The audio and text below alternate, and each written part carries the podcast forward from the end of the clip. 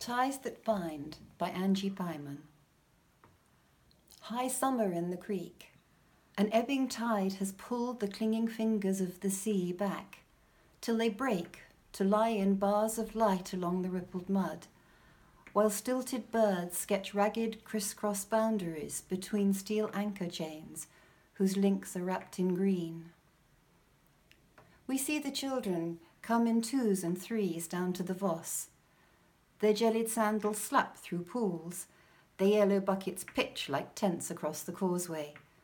They take string knotted with leaded weights and bacon fat, then dip it in the stream, letting it hang as long as they can bear, until at last they pull and swing it up, seething with crabs.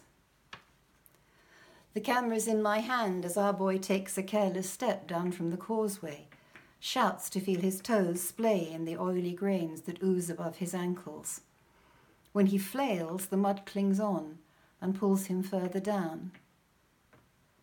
The photo shows them all caught in the act, as if my son became a twisted rope fought over in a frozen tug of war.